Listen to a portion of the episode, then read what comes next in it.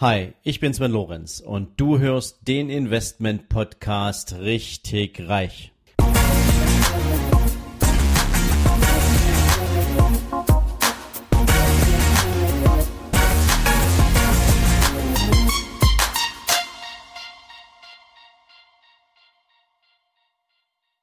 Ja, hallo und wieder einmal herzlich willkommen zu deinem Investment Podcast Richtig Reich.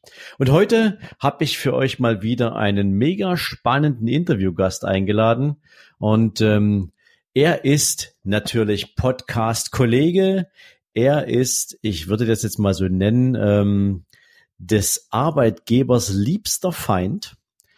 Er ist ein Mann, der es sich zu eigen gemacht hat, anderen Menschen zu mehr Gehalt zu verhelfen.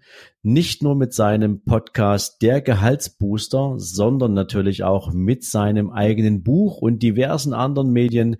Herzlich willkommen in meinem Podcast, Burak Kallmann. Ja, lieber Sven, vielen lieben Dank für die tolle Einleitung. Ich freue mich heute dabei sein zu dürfen bei deinem tollen Podcast. Vielen, vielen lieben Dank. Ja, Burak, also ähm, Gehaltsbooster, das klingt natürlich schon mal nach einem mega Versprechen. Und ähm, die erste Frage, die mir bei sowas natürlich durch den Kopf geht, ist, ähm, Menschen orientieren sich ja gerne an Vorbildern.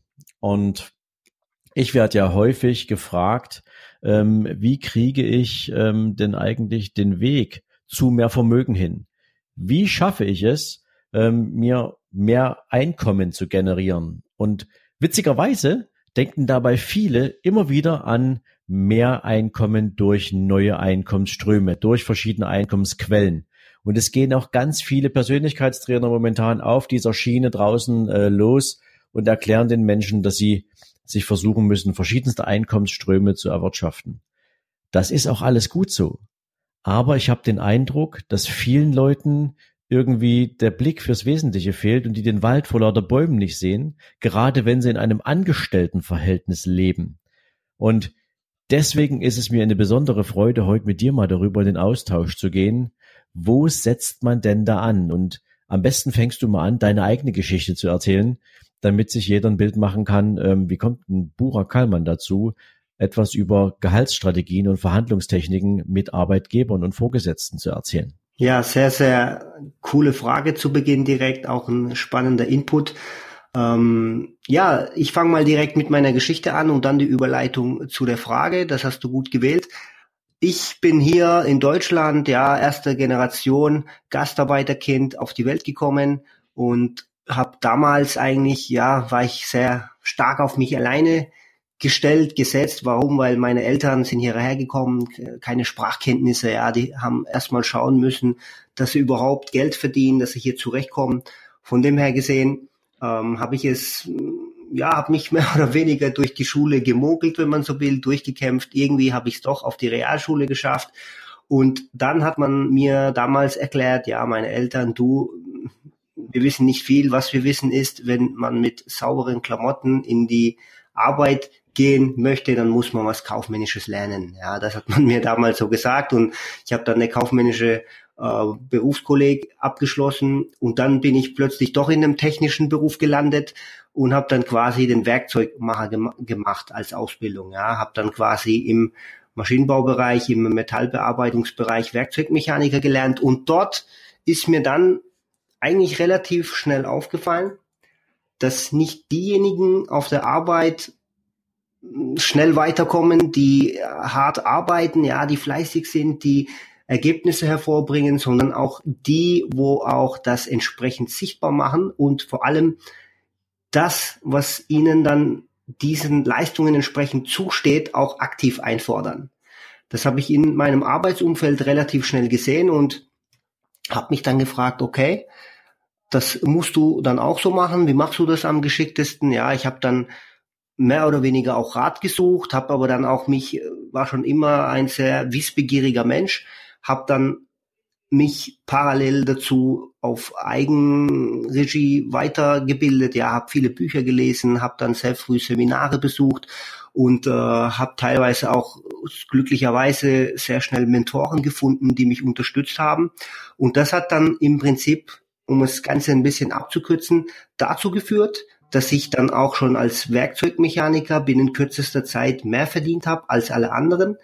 Und dann habe ich ähm, auch ein Studium abgeschlossen, ja, aufbauend auf diese Ausbildung und meiner anschließenden Tätigkeit als Werkzeugmechaniker und mit dem Wissen, was ich dann davor hatte, das, das hat mich dann äh, mehr oder weniger richtig nach vorne katapultiert nach dem Studium. Da bin ich in kürzester Zeit ähm, habe ich es geschafft. Also mit 30 Jahren habe ich das erste Mal geschafft, ein sechsstelliges Jahresgehalt zu verhandeln. Und das hat dann im Prinzip sich mehr oder weniger sichtbar gemacht in meinem Umfeld, wie einfach damit, welches Auto ich fahre, ja, oder wie oft und in welche Länder ich Urlaub mache. Oder dass ich in den Neubau ziehe, meinetwegen. Ja, ich habe das ja nur gemacht, weil ich das halt für mich und meine Familie, aber irgendwo macht sich das halt eben sichtbar. Und dann sind einzelne Leute auf mich zugekommen, du Burak, wie machst du das in deinen jungen Jahren? Und jetzt hast du auch noch das beim, bei deinem Arbeitgeber die nächste Position, hast die größten Projekte, hast, machst das, machst dies. Wie geht das in so kurzer Zeit? Kannst du mich da bitte unterstützen? Und dann habe ich damit begonnen, bereits auch eigentlich schon nach dem Studium, weil ich da auch deutlich höher eingestiegen bin als alle anderen, dass mich die Kommilitonen nach Rat gefragt haben um Vorbereitungsunterstützung und das habe ich getan. Und das hat dann einen riesen Ausmaß irgendwann angenommen, weil die Leute dann auch mit guten Ergebnissen abgeschnitten haben, das dann sich irgendwie rumgesprochen hat und irgendwer hat dann mal gesagt, du, wenn du Probleme mit dem Gehalt hast, dann musst du zum Burak, das ist nämlich der Gehaltsbooster. Und so ist quasi auch der Name entstanden. Und ich fand die Idee cool und habe dann auch irgendwo gesehen, dass ich da tatsächlich eine Gabe habe, womit ich anderen Menschen helfen kann und die Dankbarkeit, die ich bei vielen gesehen habe, hat mich dann dazu bewegt, dass ich damit auch quasi äh, den Podcast gestartet habe. Ja, ich saß, ich habe da irgendwie so eine Vision gehabt. Da saß ich mal in Barcelona im Stadion und habe gesehen, wow, 100.000 Menschen. Das ist ja mega atemberaubend fast schon, ja. Und ich habe mir dann vorgestellt, 100.000 Menschen zu einer Gehaltserhöhung zu verhelfen. Das wäre eine richtig tolle Sache. Und Natürlich schaffe ich das nicht durch Einzelcoachings, deshalb eben die Videos, den Podcast und so, das Buch und so weiter.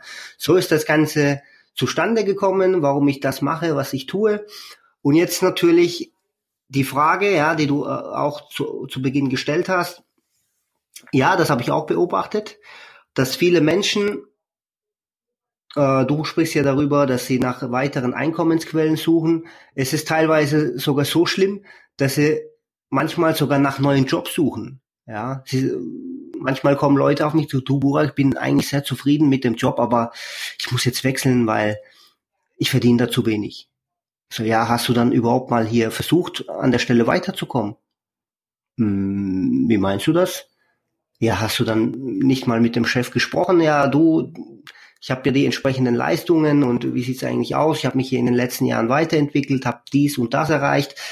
Ähm, wie sieht's aus? Kann sich nicht auch mein Gehalt analog zu meiner persönlichen Entwicklung äh, positiv nach oben verändern, ja? Oh, du, ne, da habe ich gar nicht dran gedacht und das ist eigentlich für mich auch unvorstellbar, aber tatsächlich so vorhanden. Deswegen an der Stelle an die Hörer, ja, insbesondere wenn ich in dem Job zufrieden bin, ja, dann gibt es ja wohl einen Grund dafür. In der Regel, weil ich da gut arbeite, weil ich da meine Stärken ausspielen kann, ja. Und das Unternehmen dann in der Regel dann auch zufrieden mit mir ist. Da ist es definitiv so, dass wir insbesondere hier im deutschen Raum, ja, ich bin ja auch hier aufgewachsen, ich kenne die ganzen Glaubenssätze, ja, man muss nur hart genug arbeiten, bleib bescheiden, sei unauffällig, irgendwann wird sich jemand bei dir bedanken. Das sind so die Glaubenssätze, die dazu führen, dass wir in der Regel ja sehr oft vergeblich auf die Honorierung warten für die tollen Arbeit, für die tollen Leistungen, die wir tagtäglich mühsam zustande bringen und es dann tatsächlich nie zustande kommt, ja, weil wir im Leben nie das bekommen, was wir verdienen, sondern das, was wir verhandeln, ja. Und das wird das zu der an der Stelle als Tipp Nummer eins, ja, Exakt. nicht für selbstverständlich achten die Leistungen und nicht warten, das äh, kommt in den seltensten Fällen vor, sondern aktiv einfordern. Und dann ist da in der Regel auch sehr oft was möglich. Das ist ein cooler Einstieg, Burak, weil ähm, du sprichst mir da sowas von aus der Seele, ähm, weil ich als ehemaliger Arbeitgebervertreter in der Bank, für die ich eine ganze Weile tätig war, ähm, da war ich ja viele, viele Jahre leitender Angestellter und hatte sozusagen über das Wohl und Wehe der Personalentwicklung zu entscheiden. Und allerdings gibt es natürlich in solchen Fällen auch, wenn du in einem großen Konzern arbeitest, ja oft diese Situation, dass du Gefangener zwischen zwei Welten bist. Einerseits willst du natürlich als Chef ähm, möglichst hochmotivierte Mitarbeiter haben. Andererseits bei großen Strukturen hast du dann auch sofort einen Betriebsrat am Hals, äh, der dir dann mal ganz schnell erklärt, dass du bestimmte Mitarbeiter einfach eben nicht nach Hause schicken kannst, weil die schon viel zu lange da sind und ähm, die sich nur noch hinsetzen müssen, Geld empfangen und irgendwie Dienst nach Vorschrift machen, aber das Unternehmen kommt dadurch nicht weiter. Und ähm, das Spannende an dieser Geschichte ist, dass ähm, es eben trotzdem so ist, dass eine Menge Menschen, die es eigentlich verdient hätten, weil die eine Top-Leistung abliefern, weil sie Leistungsträger sind, ähm, im Konzert solcher Veranstaltungen häufig das Selbstbewusstsein, was sie am Kunden an den Tag legen, gegenüber dem eigenen Arbeitgeber nicht haben. Ähm, deswegen mal an dich die Frage, ähm, als du das allererste Mal ähm, dich vorbereitet hast auf eine Gehaltsverhandlung, wie bist denn du rangegangen und was könnten meine Hörer jetzt von dir da auch mitnehmen? Ähm, woran muss ich denn denken? Gibt es ein paar besondere Skills, die ich brauche oder ähm, gibt es irgendwie so eine ja eine kleine Guideline? Ähm, wie kann ich mich auf ein Gehaltsverhandlungsgespräch vorbereiten? Ähm, wann kann ich überhaupt über Gehalt reden? Ja, ähm, wenn ich natürlich nichts auf die Reihe kriege, dann gehe ich auch nicht wegen Gehalt fragen. Aber was, was sind so die wichtigsten Sachen, die man mitbringen muss und wie geht man an so eine Vorbereitung ran? Ja, sehr, sehr gute Frage. Ähm, eins vorweg, ich möchte eher sagen, wie gehe ich an eine Gehaltserhöhung ran, ja, statt Gehaltsverhandlung, weil ein Fehler, den viele machen, ist, dass sie sich dass sie das Thema Gehaltserhöhung auf das Gespräch beschränken.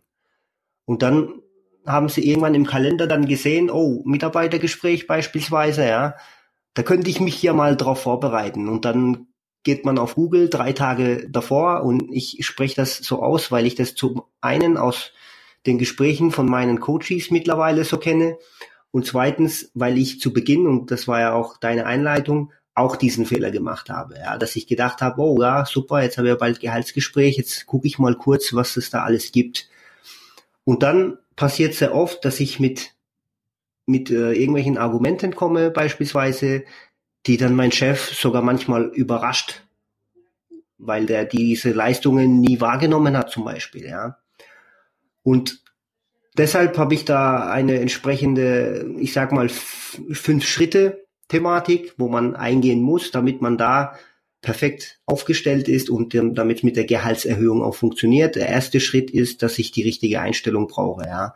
Dass ich mich von diesen ganzen Glaubenssätzen löse, dass ich aufhöre, wenn ich überragende Leistungen auf der Arbeit hervorbringe, ja, dass ich diese nicht für selbstverständlich beachte und nicht warte, ja, und nicht mit dieser, in dieser Bittstellerrolle in dieses Gespräch reingehe, sondern mit einer gewissen Selbstverständlichkeit.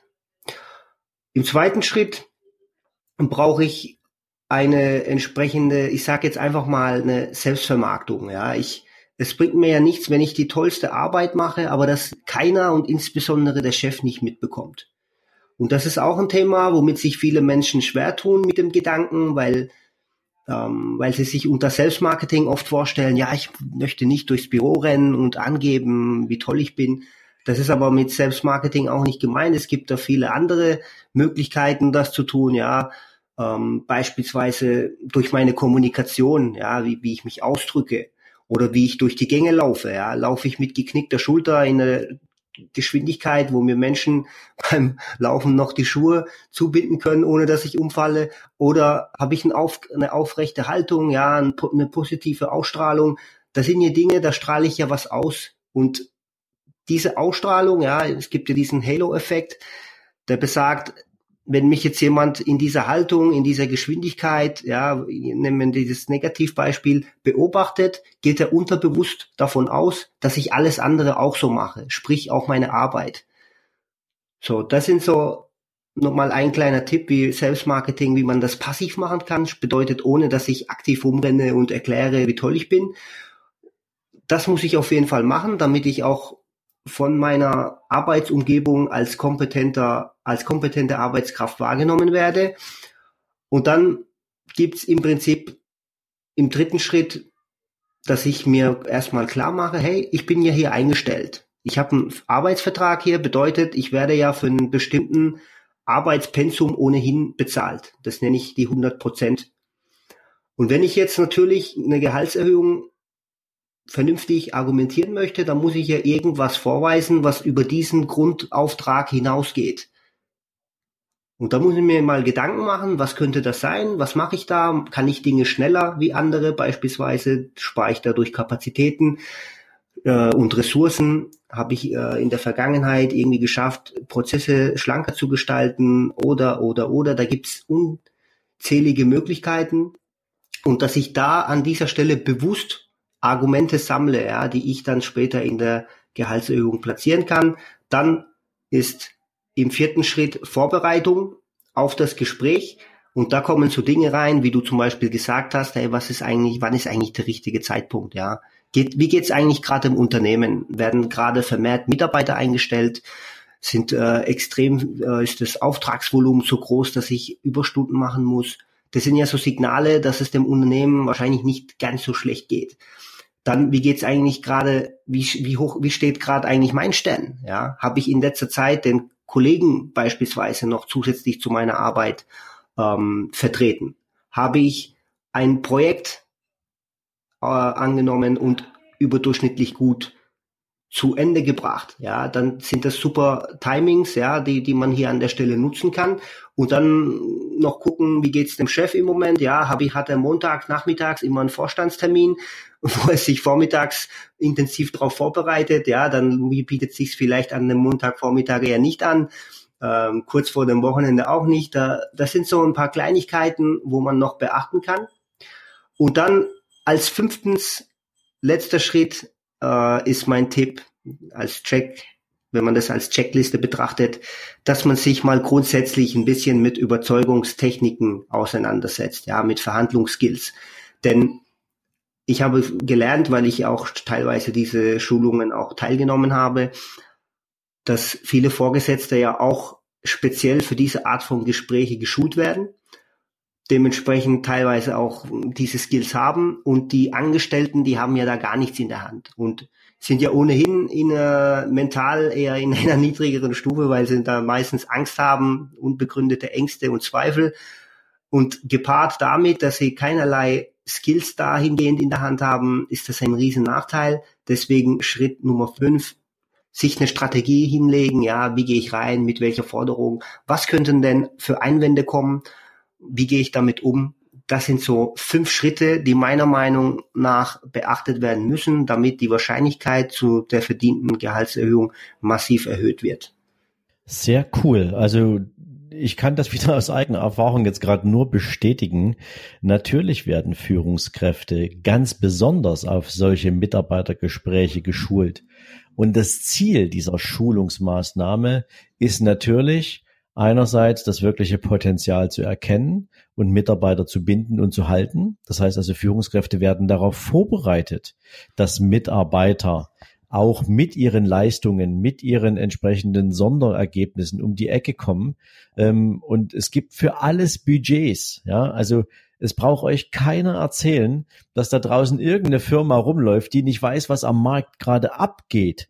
Und nur die Unternehmen, die sowieso von, von Trennung von Mitarbeitern sprechen, ja, also ich gehe jetzt mal vom Bankensektor aus, da brauchst du jetzt nicht um die Ecke kommen mit einer Gehaltserhöhung. Weil am Ende des Tages wirst du wahrscheinlich froh sein, dass du nicht zu denen gehörst, die ein Mitarbeitergespräch sozusagen geerbt haben, ähm, wo man darüber spricht, wie man sich am gütlichsten trennt. Aber, und das ist jetzt mal so ein Beispiel aus meiner persönlichen Erfahrung, ähm, wo ich mal sagen kann, Nein gesagt haben die sowieso schon alle, ähm, deine Chefs. Ähm, ich hatte mal einen Chef, Das ist jetzt, keine Ahnung, acht Jahre her oder so. Ähm, damals war ich ähm, ziemlich gut unterwegs als, als, als ähm, Top-Führungskraft für ein riesengroßes Flächenvertriebsgebiet und ich hatte damals ein paar Sonderaufgaben übernommen. Ich habe in einem großen Projekt mitgemacht und ähm, habe dort eine Teilprojektleitung übernommen. Ich habe zwei kleinere Branchen sozusagen in unserem Vertriebsgebiet auch noch mitführen müssen, weil mir dort die Führungskräfte langzeitkrank geworden sind und, und, und, und. Und dann gab es eine Gehaltsrunde, so eine typische außertarifliche Gehaltsrunde. Ja, du nimmst ja dann nicht daran teil, was die Gewerkschaften mit den Unternehmen verhandeln, sondern das ist ja dann das, was der Arbeitgeber dir wirklich selber geben will. Und ich bin dann hingegangen, äh, mein, mein Chef wollte mir da irgendwie so zwei Prozent geben, ja, äh, mehr Gehalt. Klar, ich habe damals natürlich schon im Vergleich zu all meinen anderen Mitarbeitern sehr, sehr cool verdient, ähm, habe aber auch sehr, sehr cool dafür gearbeitet. Und ähm, jetzt hatte ich natürlich jede Menge, was du gerade angesprochen hattest, Burak, ähm, jede Menge Sondereffekte auf meiner Seite. Und zwei Prozent war einfach Mist. Und da bin ich dann zu meinem Chef hingegangen und habe dem dann gesagt, ähm, also lieber Chef, bei aller Liebe, ähm, aus dem, aus dem, aus dem und aus dem Grund glaube ich schon, dass mir hier ein bisschen mehr zustünde. Und das kann ich dir ja auch alles über die letzten Jahre sauber herleiten, wo meine Mehrleistung im Vergleich zu den üblichen Erwartungen herkommt. Ähm, dann guckt ihr mich nur an und sagt, ich denke mal drüber nach. Ich sage, nee, drüber nachdenken bringt uns hier gerade nicht weiter. Ich sage, ich habe hier an der Stelle so viel Leistung erbracht, wie die Hälfte meiner Kollegen ähm, wahrscheinlich nicht mal in ihrer Fantasie zusammenkriegen. Und deswegen, ähm, ich weiß ja auch, dass sie Budget haben. Es ist ja nicht so, dass sie kein Budget mehr hätten. Und das ist der nächste Tipp von meiner Seite. Ähm, macht euch schlau, was für Budgets gibt es in euren Unternehmen für Gehaltsanpassungen. Denn ich sage es gern nochmal, Mitarbeiter ähm, sein ist das eine.